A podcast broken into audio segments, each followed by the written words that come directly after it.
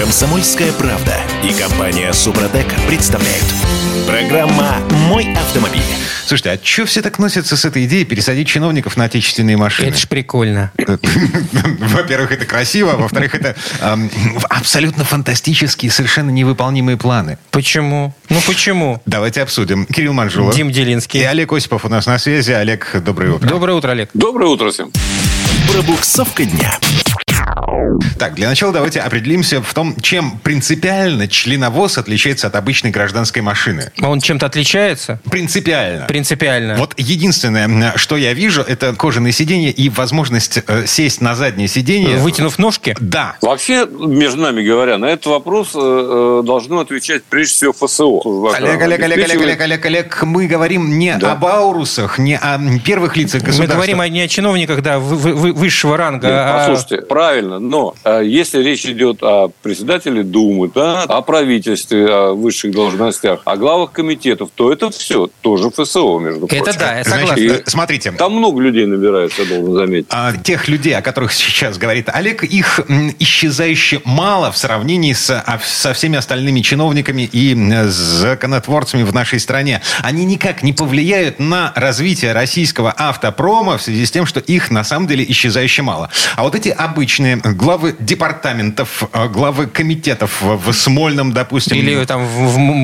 московском правительстве. а, значит, депутаты, а, чинов- Мосгордумы или там, не знаю, Ленинградской области, Чиновники, Петербурга. которые приезжают к нам сюда, в редакцию в Петербурге, они приезжают сейчас на Genesis'ах и на Kia K5, потому что BMW, Mercedes и Camry, они как-то поизносились, и их уже нет.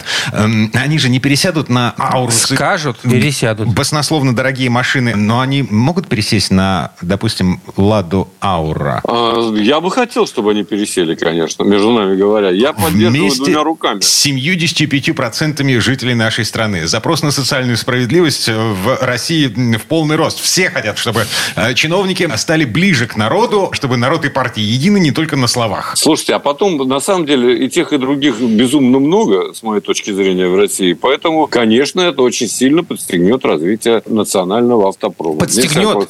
Потому как они, со- А, собственно, еще они бы. поймут, что это такое. А они до этого не понимали. Нет. Они бы, нет, а что пересаживаться? Позвонили бы, я бы им рассказал. Ну, проблема. а- Олег, одно дело услышать, а другое С- дело с- с- своей- с- своей, с- своей пятой точкой это почувствовать, понимаете? Э, Я тоже согласен с вами. В общем-то, это попытка номер, я не знаю какая, но э, они же с подкупающей регулярностью возникают такие предложения, да? Ничего из этого в итоге не получают. Кроме всего прочего, э, особенно сейчас это сомнительно, поскольку производители, которые э, здесь собирали автомобили на территории Российской Федерации, да, а они ушли. Поэтому пока тут, кроме, собственно, АвтоВАЗа и УАЗа, да никто Секундочку. не собирает а- ничего приличного. А несколько китайцев, которые здесь собирают, типа... А, ну да, китайцы, типа, типа москвича 3И. Или 3 просто. На прошлой неделе компания Metal Invest, которая занимается производством электромобилей в Липецкой области под маркой «Эволют», она признала очевидное. «Эволюты» в электрическом исполнении нафиг никому не нужны. И в связи с этим они собираются поставить на конвейер гибриды. М, М. чудненько. Мгм.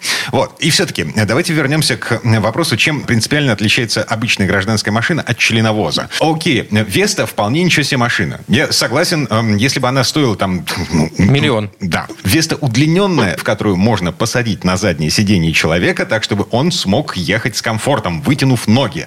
Этого достаточно для того, чтобы возить чиновника. Слушайте, вы знаете, я вам скажу, вот э, вполне ничего себе это определение, мягко говоря, слишком общего характера. Да? То есть э, можно поговорить, например, о качестве э, передвижения. Да? И российский автомобиль не один, даже по сравнению с Genesis э, корейским, ни в какое сравнение не идет. Он ездит хуже и не дарит такого комфорта на порядок. Любой, включая Весту. То есть в России... об этом говорить? Да, делаем вывод. В России нет машин, на которые можно пересадить чиновников. Нет, секундочку, ты неправильный вывод Нет, делаешь. нет, нет, одну ты секундочку. вывод делаешь. Весь воп- э, вот, Дима, вы меня спросили о том, э, чем они отличаются. Я сказал. А то, что пересадить чиновников можно и на АКУ, я совершенно в Вот, этом убежден. именно в этом речь. То, что Конечно. получается, То что есть мне совершенно, мне лично абсолютно все равно, на чем они будут ездить. они ведь, И они, желательно- они ведь привыкли Смотрите, к, к комфорту я понимаю. Мерседеса, правильно? Петр Первый рубил Именно. бороды для того, чтобы наша страна стала чуть более европейской, чем была до Петра Первого.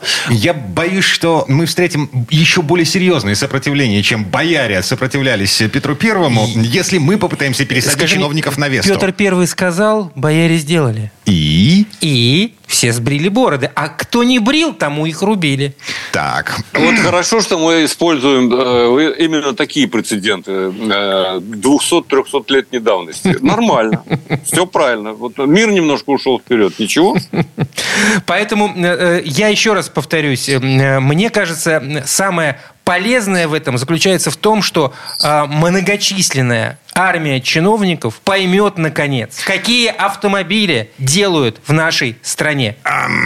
А если все они учесть, это прекрасно понимали, Если слушайте. учесть, что Да от вы. них зависит в результате Давайте представим себе, что Петр Первый э, в Кремле, да, вот не не на берегах Невы у нас здесь, да, а Петр Пер... нынешний Петр Первый в нынешней Кремле, в нынешней конфигурации власти принимает принципиальное решение о том, что рубить бороды и что? Вот что происходит дальше? Ну что, н- Значит, э, заводы начинают клепать эти автомобили, поставлять их э, э, по регионам. Эти, эти это какие? Вот э, какие? Какие-нибудь. Лада Аура? Например.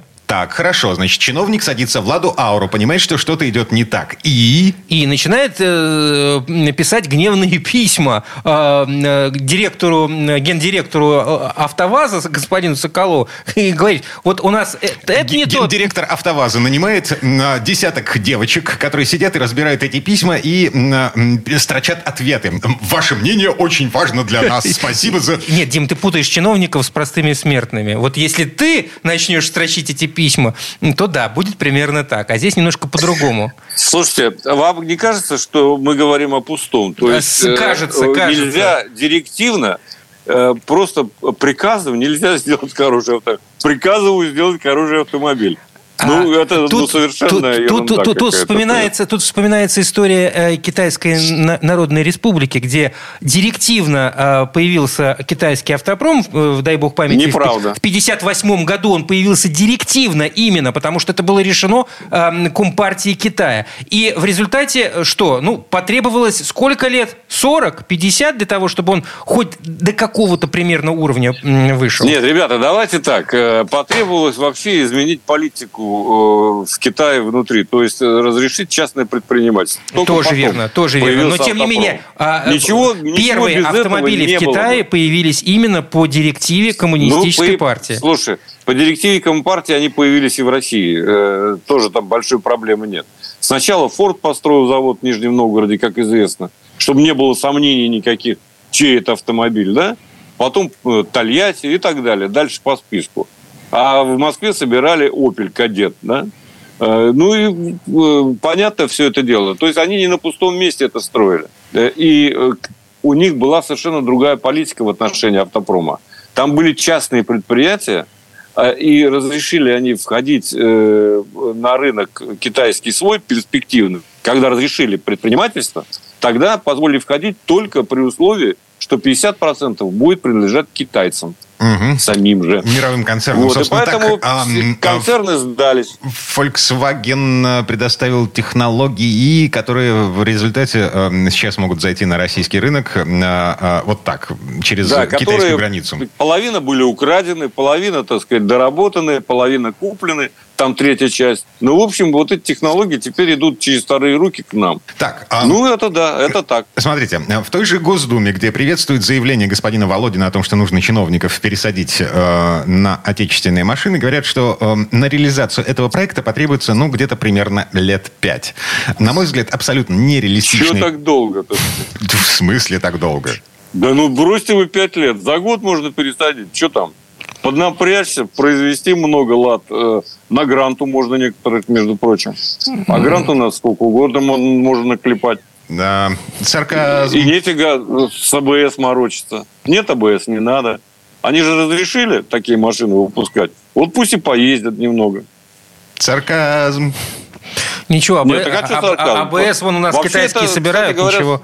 Справедливо, э, между прочим. Э, пусть поездит на том, что предлагают люди. Это очень-очень удачный эксперимент, мне кажется. В том-то и дело, что эксперимент. И, надо пять лет, не надо ждать. Можно наладить производство, был бы заказ. Хватит а проводить эксперименты над людьми. Пора провести эксперимент над чиновниками. Вот. Кто сказал, вот. что чиновник это человек? О том и речь. Ладно, мы вот на самом деле последние 10 минут сотрясаем э, воздух э, немножко впустую в связи с тем, что... Э, хочешь скажу правду? Я не верю в то, что это предложение Володина, спикера Госдумы, воплотиться в жизнь. Сколько раз мы в эту воду заходили? Угу, неоднократно. Так или иначе, а машины, которые способны возить чиновников сейчас по техническим характеристикам в нашей стране, нет. Э, когда она появится, ну, черт его знает. Э, имеется в виду массово чиновническая машина, а не аурусы. И даже если эм, решение на самом верху будет принято, то ну, Существует масса способов это решение обойти. В конце концов, когда у нас вводили предыдущий э, запрет на использование э, в личных целях, о, господи, в служебных целях и импортного транспорта, э, они же как-то через лизинг ушли. Да, через э, э, сдачу машин в аренду вместе с водителем решили эту проблему.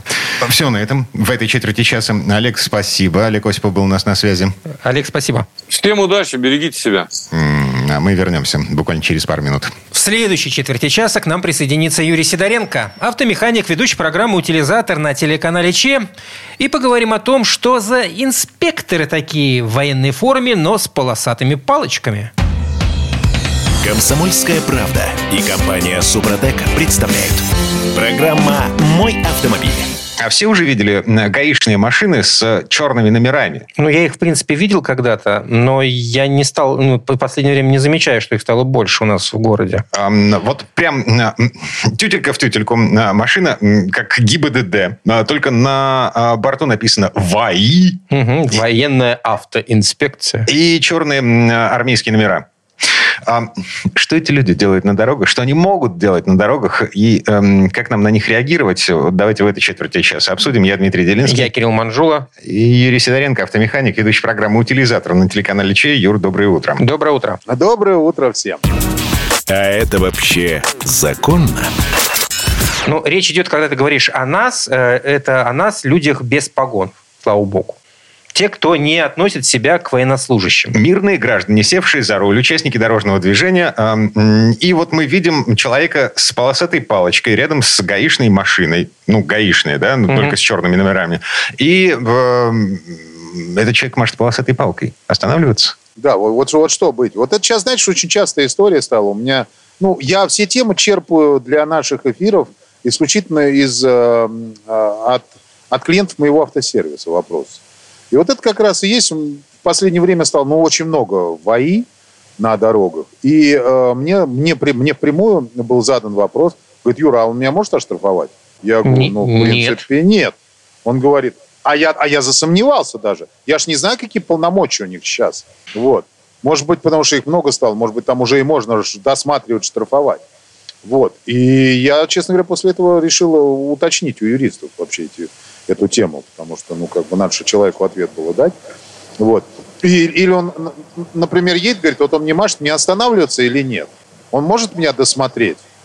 А я не знаю, может он досматривать или нет. А проверять документы? Вот тут, кстати, вопрос. Насчет того, что штрафовать, не штрафовать, я в этом уверен, конечно, нет. Потому что военная автоинспекция была создана для того, чтобы контролировать движение по общегородским и гражданским дорогам военного автотранспорта. Там, не знаю, грузовиков с солдатами, автобусов и так далее. То, что имеет черный номер военный, номерной знак.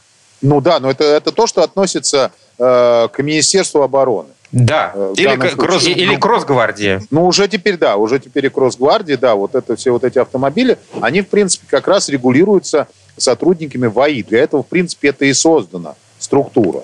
Вот. Также они могут проверять документы у тех, кто едет в этих автомобилях. Не, вот, ну, не у тех, кто едет в своем автомобиле. С гражданскими номерами. Да, но в погонах. Вот здесь вот тоже вопрос, кстати, могут они остановить, проверить или нет? А вот тут, ну, это мы сейчас чуть позже об этом порассуждаем. Вот, значит, смотрите, я специально, мне прислали вот тоже вот прям официальное, что это такое. Э, отличие от сотрудников ГИБДД заключается в том, что контроль за гражданским транспортом в компетенцию ВАИ не входит. То есть уже сразу вот видите, написано. Поэтому останавливать обычные автомобили и проверять у гражданских водителей документы сотрудники ВАИ права не имеют. Понятно, да? То есть, угу. получается, если вам машут, а у вас не военный автомобиль, вот, то есть у вас обыкновенный автомобиль на обыкновенных номерах. Можно то, помахать принципе, рукой в ответ. Да, вы можете не останавливаться, да, вы можете проехать и все. Вопрос. Но... Как мне отличить э, человека с полосатой палочкой в руке э, они, военного форма, от гражданского? Они, они, у них форма совершенно иная. Йоу. У них форма, да, у них форма иная. Но это, э, Кирилл, это если ты спокойно едешь, и ты э, спокойно относишься вообще, в принципе, к наличию сотрудников на улице. Угу. Вот. Вот у меня, например, э, был случай, ко мне приехала э, э, девушка, клиентка, вот, а было перекрытие, у нас сейчас перекрывают, у меня съезд с Хорды северо-восточный, как раз к моему сервису. Его часто перекрывают, чтобы полностью отсечь этот въезд. И там был, э, как бы, был пост, вот. Там стояли сотрудники ДПС и сотрудники ВАИ. Вот. И плюс еще народ с автоматами стоял. Э, и, естественно, сотрудник этот ВАИ поднял палочку, а она, она ехала медленно, и мимо него проехала и уехала так. Доехала буквально 100 метров до моего автосервиса и заехала к нам на парковку.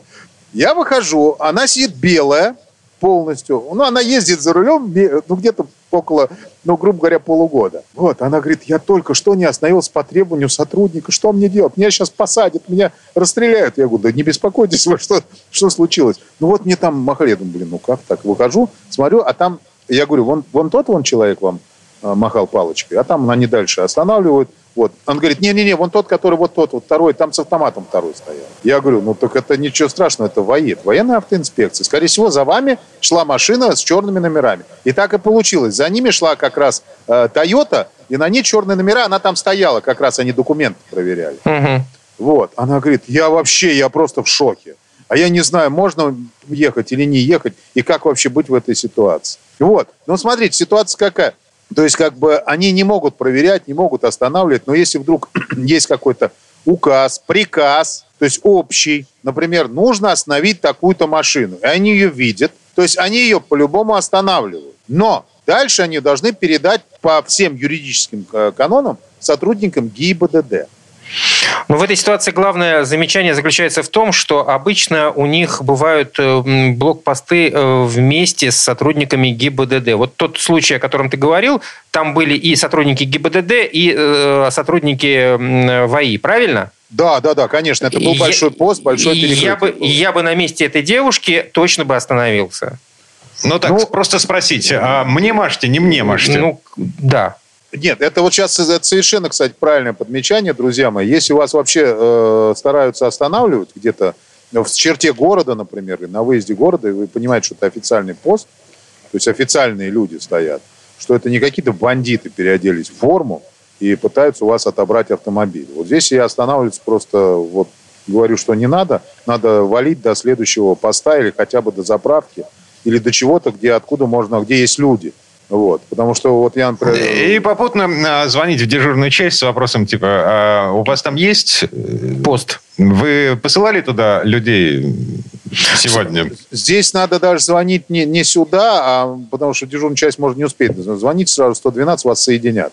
Скажите, так и так, меня только что останавливали, я боюсь, что на меня сейчас будет совершено нападение. Что делать и так далее. Но это если вы понимаете, что это действительно где-то находится не в черте. А основные посты, они, как правило, остались все тех же, в тех же местах, где они раньше были стационарные.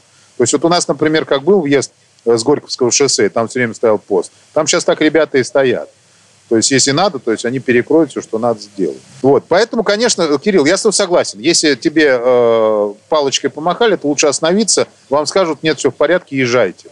Потому что люди с автоматом, как они это воспримут, тоже непонятно. Ну, и, ну как бы... Мы, мы, мы нынче очень нервные. Так, да, и, и к вопросу надо быть. о нервности обстановки. А, а, есть еще один вопрос в народе. А, Какой? Может ли инспектор ВАИ, военной автоинспекции, остановить меня для вручения повестки? Слушай, интересная история, да? Вот вроде же военный. Вот.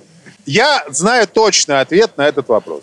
Так. Э, Значит, э, нет, не могут. Потому что э, у нас все повестки это носят именной характер. И в связи с этим возложение на ВАИ такой функции выглядит ну, маловероятным.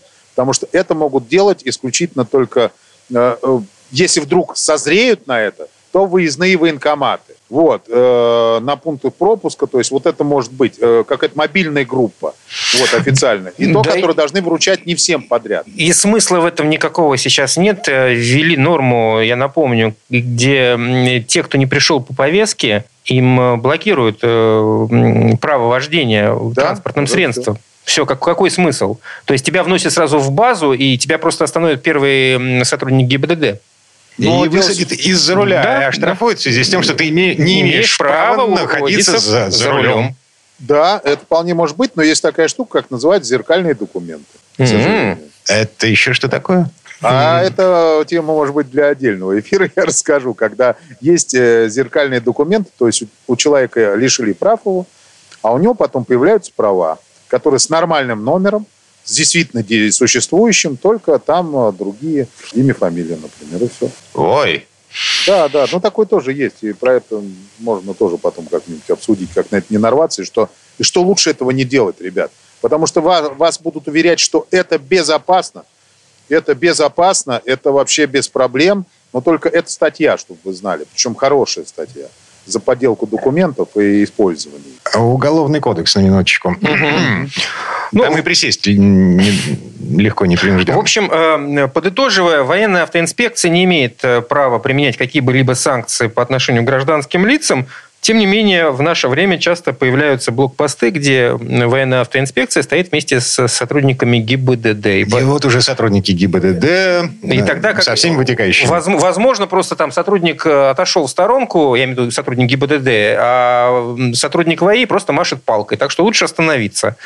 И... Ну, дабы избежать неприятностей. Да, дабы избежать неприятностей. А то будешь потом за собой тащить эту группу С поддержки, с с, под- э, с люстрами. Но да. это недолго будет тащиться такая группа, так что лучше Ну, остановиться. Но э, нар- народ в округе повеселишь, безусловно. В кавычках, естественно. Естественно, в кавычках. А вот насчет зеркальных документов, э, давайте попробуем поговорить об этом э, в какой-нибудь следующей программе. А прямо сейчас мы прерываемся, потому что время этой четверти часа к концу подошло. Юрий Сидоренко, автомеханик, ведущий программу «Утилизатор» на телеканале ЧЕ. Юр, спасибо. Юр, спасибо. Хорошего дня. Большое спасибо, всем удачи. А мы вернемся буквально через пару минут. В следующей части программы у нас Федор Буцко. Поговорим о том, как социализм положил конец ценовой войне в Китае и о том, почему у новой «Лады» китайские шильдики на руле.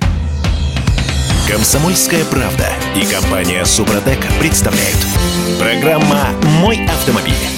Слушайте, а мне нравится. Нравится что? Со страшной силой нравится скорость, э, с которой наши автопроизводители пытаются заполнить дыры в... это, У нас есть автопроизводители. на полках российских автомагазинов. А, ты имеешь в виду, они делают модельки маленькие? Ам, Значит, компания «АвтоВАЗ» объяснила, по какой причине логотип компании «ФАВ» красуется на новых машинах, которые выпускаются у нас здесь, в Петербурге, под маркой э, «Лада». Это, это вообще, да, вот мы не стали сейчас клеить туда логотип «Лада», потому что для того, чтобы наклеить туда логотип «Лада», нужно пересертифицировать заново на рулевую колонку, и рулевое колесо и вообще вот эту всю подушку безопасности. Короче, э, э, мы вернулись. Я Дмитрий Делинский. Я Кирилл Манжула. И Федор Блусков у нас на связи. Федь, доброе утро. Доброе. Привет, привет. Пробуксовка дня. Так, ну что, значит, Лада, ФАВ, э, этот, как его? X-Cross 5. Да-да-да. Слушайте, ну это действительно так на первый взгляд звучит очень смешно. То есть э, а, инженерная школа АвтоВАЗа не сумела, короче, установить логотип э, собственный на, на машину, которая полностью из-за границы прибыла. Но на самом деле это, это нормальный совершенно вопрос. И действительно, вот глава концерна говорит о том, что ну, мы просто хотим побыстрее начать продавать. Поэтому вот э, пока пойдет вот с, эмблемой ФАВ. В чем дело? Дело, как ты правильно отметил, в том, что в руле есть подушка безопасности. И ты не можешь просто так туда что-нибудь наклеить, какой-нибудь логотип туда присобачить. Так не делается. А, И с этим сталкиваются все производители, которые занимаются так называемым бейдж инжинирингом. Это когда берется чужая машина, на нее клеится свой логотип. Вот это не так просто, как вы думали.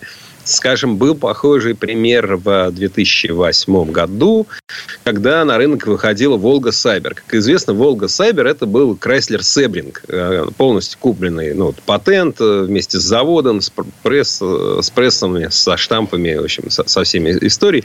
Все это Дерипаска перевез тогда в Нижний Новгород и, собственно, решил сделать там классную тачку. Кстати, машина была хорошая. Я, как бывший владелец Волги Сайбер, подтверждаю, тачка была нормальная, надежная. Она в моем, так сказать, э, владении пережила с десяток водителей разного качества, да, потому что они ездили все, кто, все, кому не лень, они ездили. Вот. И после этого она ушла тоже знакомым, и знакомые они еще долго ездили. То есть машина была ничего. Но бог с ней, с Волгой Сайбер, редкий гость на наших дорогах. Э, о чем речь? У «Волги» тоже надо было присобачить оленя вместо крайслеровских крылышек. А крайслеровские крылышки, они по форме, ну, никак не напоминают оленя, короче. Вот этот самый герб. Но газу повезло, потому что вместе с моделью Chrysler Sebring выпускался еще э, такой же Dodge Stratus назывался. А у Dodge, у него этот баран, он к нашему оленю, соответственно, нижегородскому, он лучше рифмовался, там просто по форме логотипа. И их это спасло. То есть Stratus э, То есть, спас бюджет. Федя, Федя, поясни, здесь вопрос не юридический, здесь вопрос технический. Правильно я Это понимаю? как в самолете. Ты не можешь там ни одного болта закрепить для того, вот если он не сертифицирован. Вот казалось бы, ну что у тебя, кресло разболталось. Ну возьми саморез размером угу. покрупнее. Да ну все правильно, нельзя. потому что болт прошел испытание определенного качества да, и уровня. Наклейки в туалете прошли испытания, понимаешь, которые ты вот заходишь в туалет, э, пардон, в самолете и видишь там наклейки, как себя вести. Вот ты их внимательно изучаешь и можешь знать при этом, что наклейки тоже прошли сертификацию, они должны быть правильно сделаны и так далее далее. Поэтому, собственно говоря, э, в автопроме требования, может быть, не столь высокие, но они тоже есть. И вот э, АвтоВАЗу придется решать этот вопрос. Mm. Они не смогли сделать это оперативно. Ну, я ну, думаю, тем что более, что... их инженерная школа позволит в как... на каком-то этапе справиться. Тем более, что и оттуда выстреливает подушка безопасности, судя по всему. И... То есть, есть разница, логотип... чем тебя стукнет по лицу? Не, логотип, ну, логотип должен быть сделать так, Каким чтобы... логотипом тебя стукнет Нет, по лицу? Нет, в том-то и вопрос, что чтобы он тебя не стукнул, нужно каким-то образом это испытать. Ну, конечно. А вот он возьмет и отлетит. Там же эта панель, она откидывается, а из нее она вниз выходит. А, или часть ее вверх может открываться. А, значит, в образовавшийся проем вылетает подушка безопасности. Там стреляет пиропатрон, она моментально накачивается такой довольно вонючей и дымящей какой-то субстанцией. Вот. И, собственно, ты в нее радостно летишь. Вот. После этого такой от нее, значит, а, а, отползаешь, ну, если удар был не слишком сильный, и с удивлением смотришь на заполненную дымом машину и думаешь, ничего себе! Вот, вот э, это я влетел. Да, но это радость, потому Главное, чтобы на, на, на лбу не... от нее бы от, отскачивала эмблема АвтоВАЗа и отпечаталась да, у тебя во лбу, понимаешь? Такой новый вид. Знаешь, раньше были татухи в моде, а теперь такое шрамирование. Прошел все испытания. в лоб тебе вошла. Так, отсмеялись, да? Да, отхихикали. Хихоньки-хахоньками. А пара месяцев нужно для того, чтобы закончить сертификацию логотипа на новом руле. Ничего, я подожду. Нормально.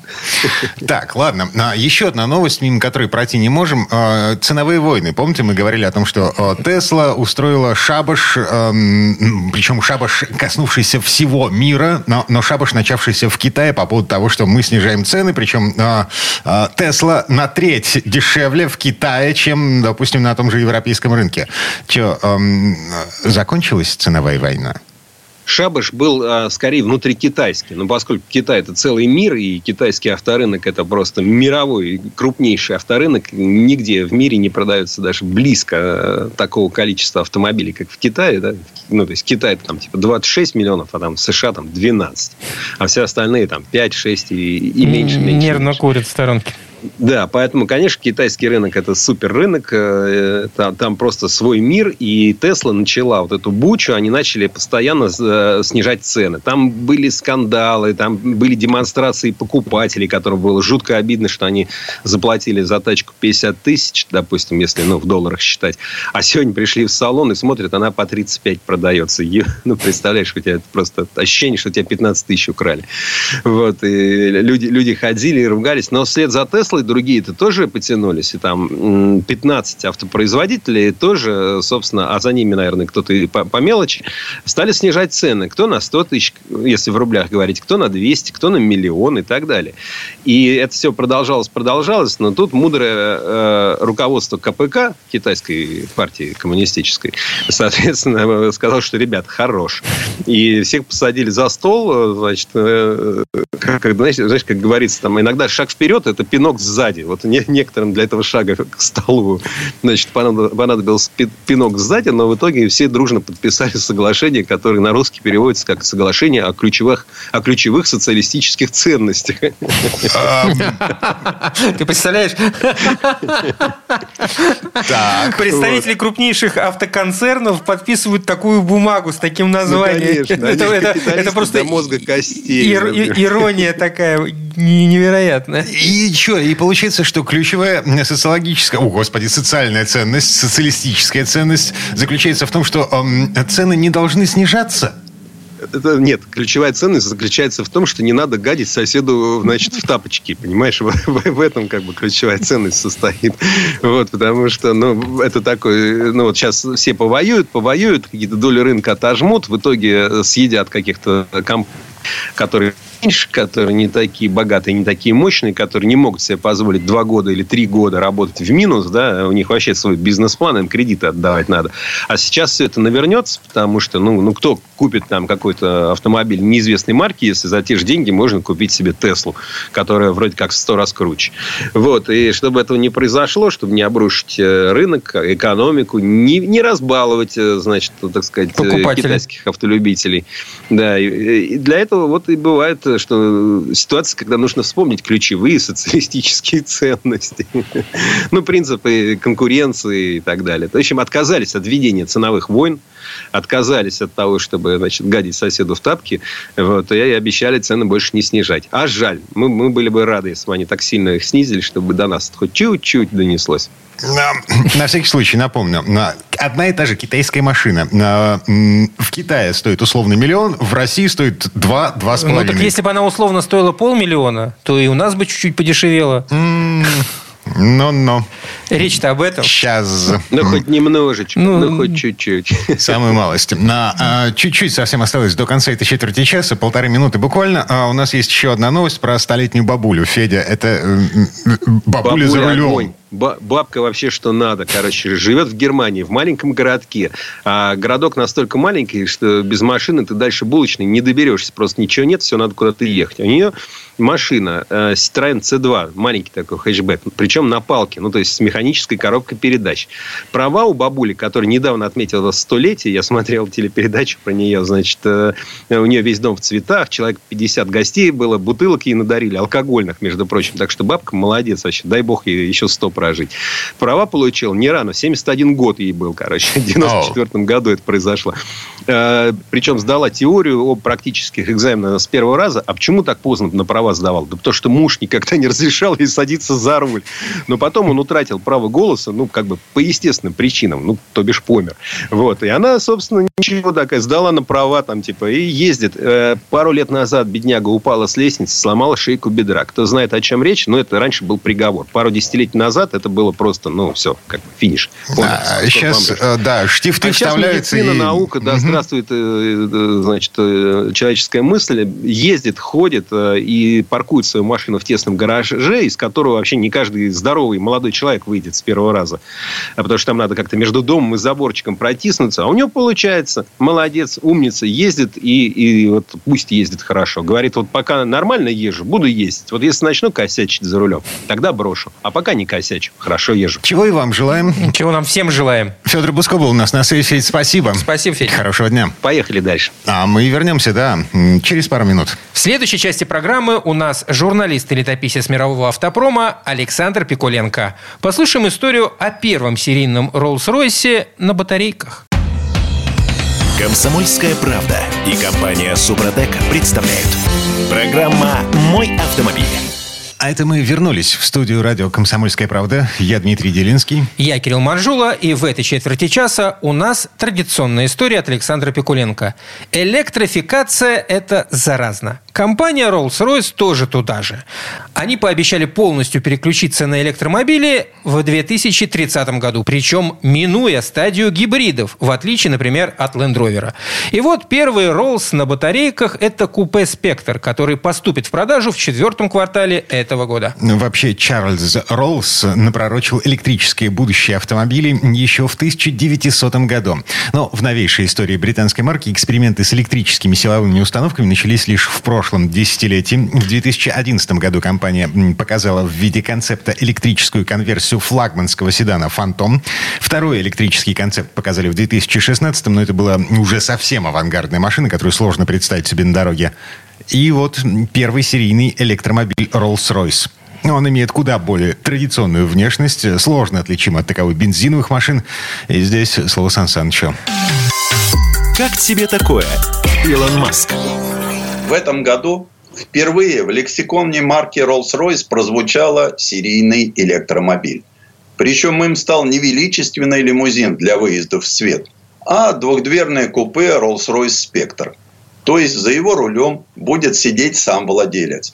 Ведь в наше неспокойное время покупатель Rolls-Royce неприлично помолодел. Средний возраст клиентов упал с 56 до 42 лет за последние десятилетия, чему способствовал демографический бум в IT-секторе и популярность бренда среди лидеров хип-хопа. А электрический спектр только ускорит этот процесс, поскольку это, пожалуй, самый красивый автомобиль, которые на Rolls-Royce сделали с момента приобретения компании BMW в конце 90-х годов.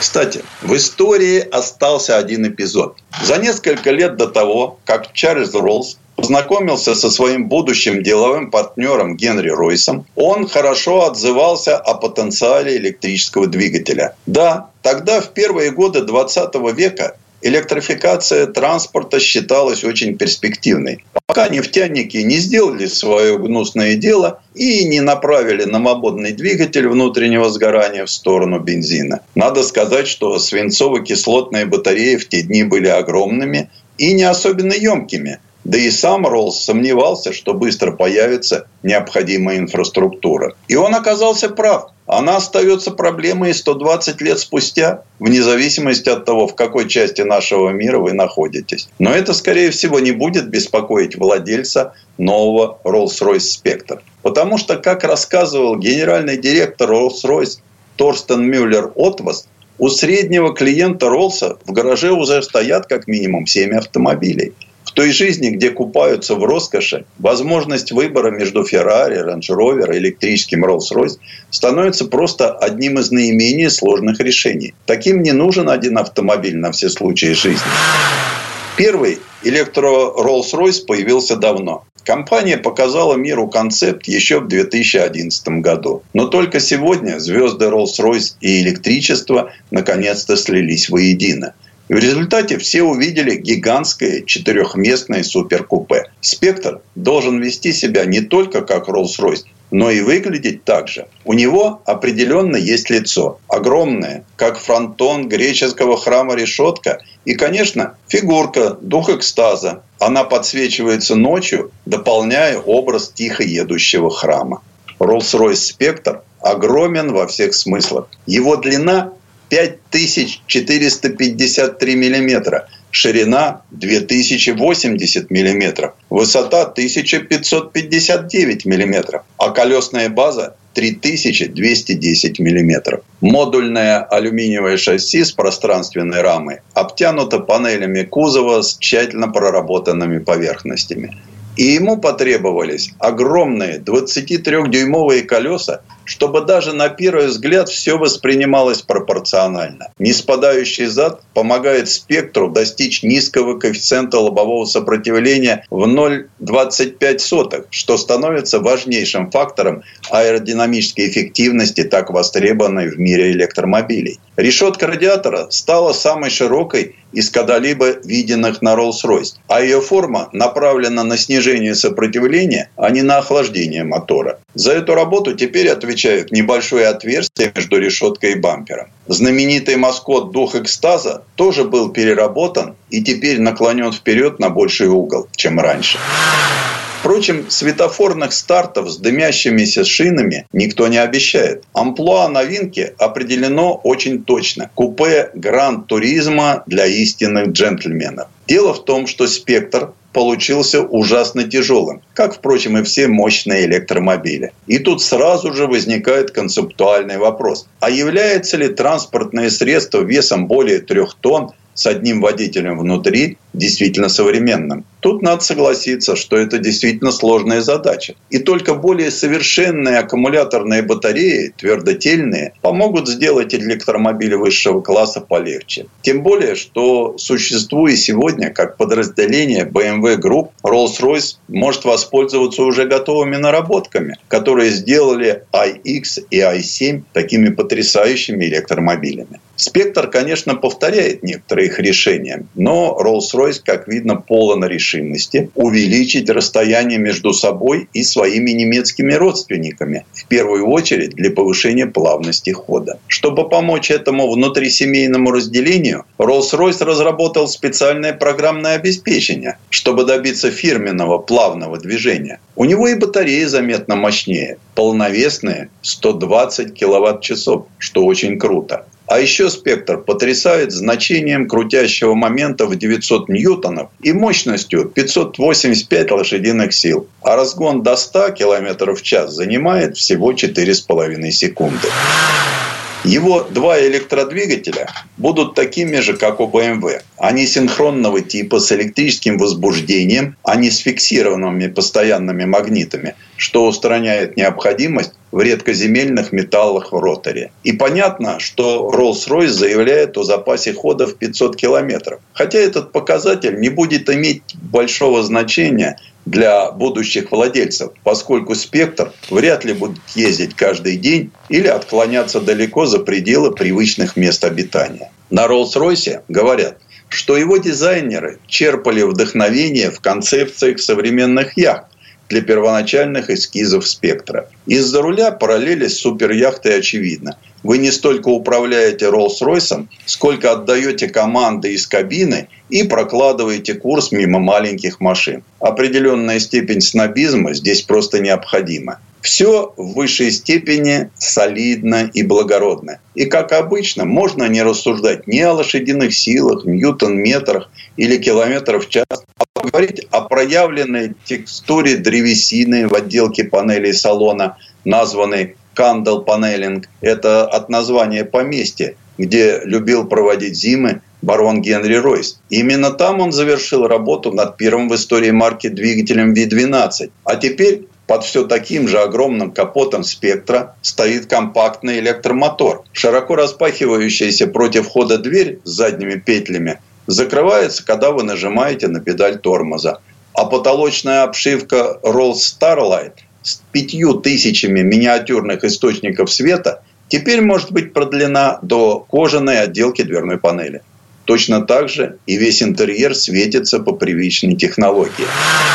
Это ведь совсем не для Rolls-Royce гиперэкран в стиле Mercedes или даже мультимедийный дисплей с гнутым стеклом, так любимый на BMW. Правда, цифровая приборная панель все-таки попала в Rolls-Royce. Есть и тачскрин, но остались и привычные кнопки, большие поворотные ручки климат-контроля. И пока все остальные пытаются спрятать свои дефлекторы воздуховодов, здесь все еще огромные металлические элементы, громкие при срабатывании и гордые свои своей классической формой. В вездесущей электронике нет предустановленных режимов движения. Только функция рекуперативного торможения, которая резко изменяет ощущения и предлагает легкую езду с одной педалью. Эту систему приводит в действие нажатие маленькой кнопки на тощеньком рычажке управления приводом. Активная задняя ось и полный привод обеспечивает надежную управляемость. Рулевое управление легкое, но очень точное. Еще бы, ведь в ходовой спектра активная пневмоподвеска,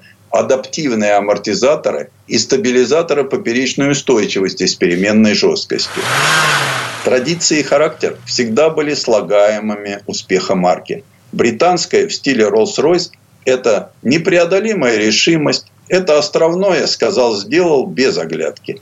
И большинству заинтересованных лиц никогда и в голову не придет, что электромобиль «Спектр» целиком разработан в Мюнхенском Forschungs- und Innovation-центром компании BMW. Настолько каждая деталь, каждый изгиб кузова по-британски верен и точен.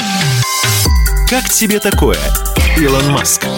Сан Саныч, спасибо. Это был Александр Пикуленко, летописец мировой автомобильной индустрии. А у нас на этом все на сегодня. Дмитрий Делинский. Кирилл Манжула. Берегите себя. Программа «Мой автомобиль».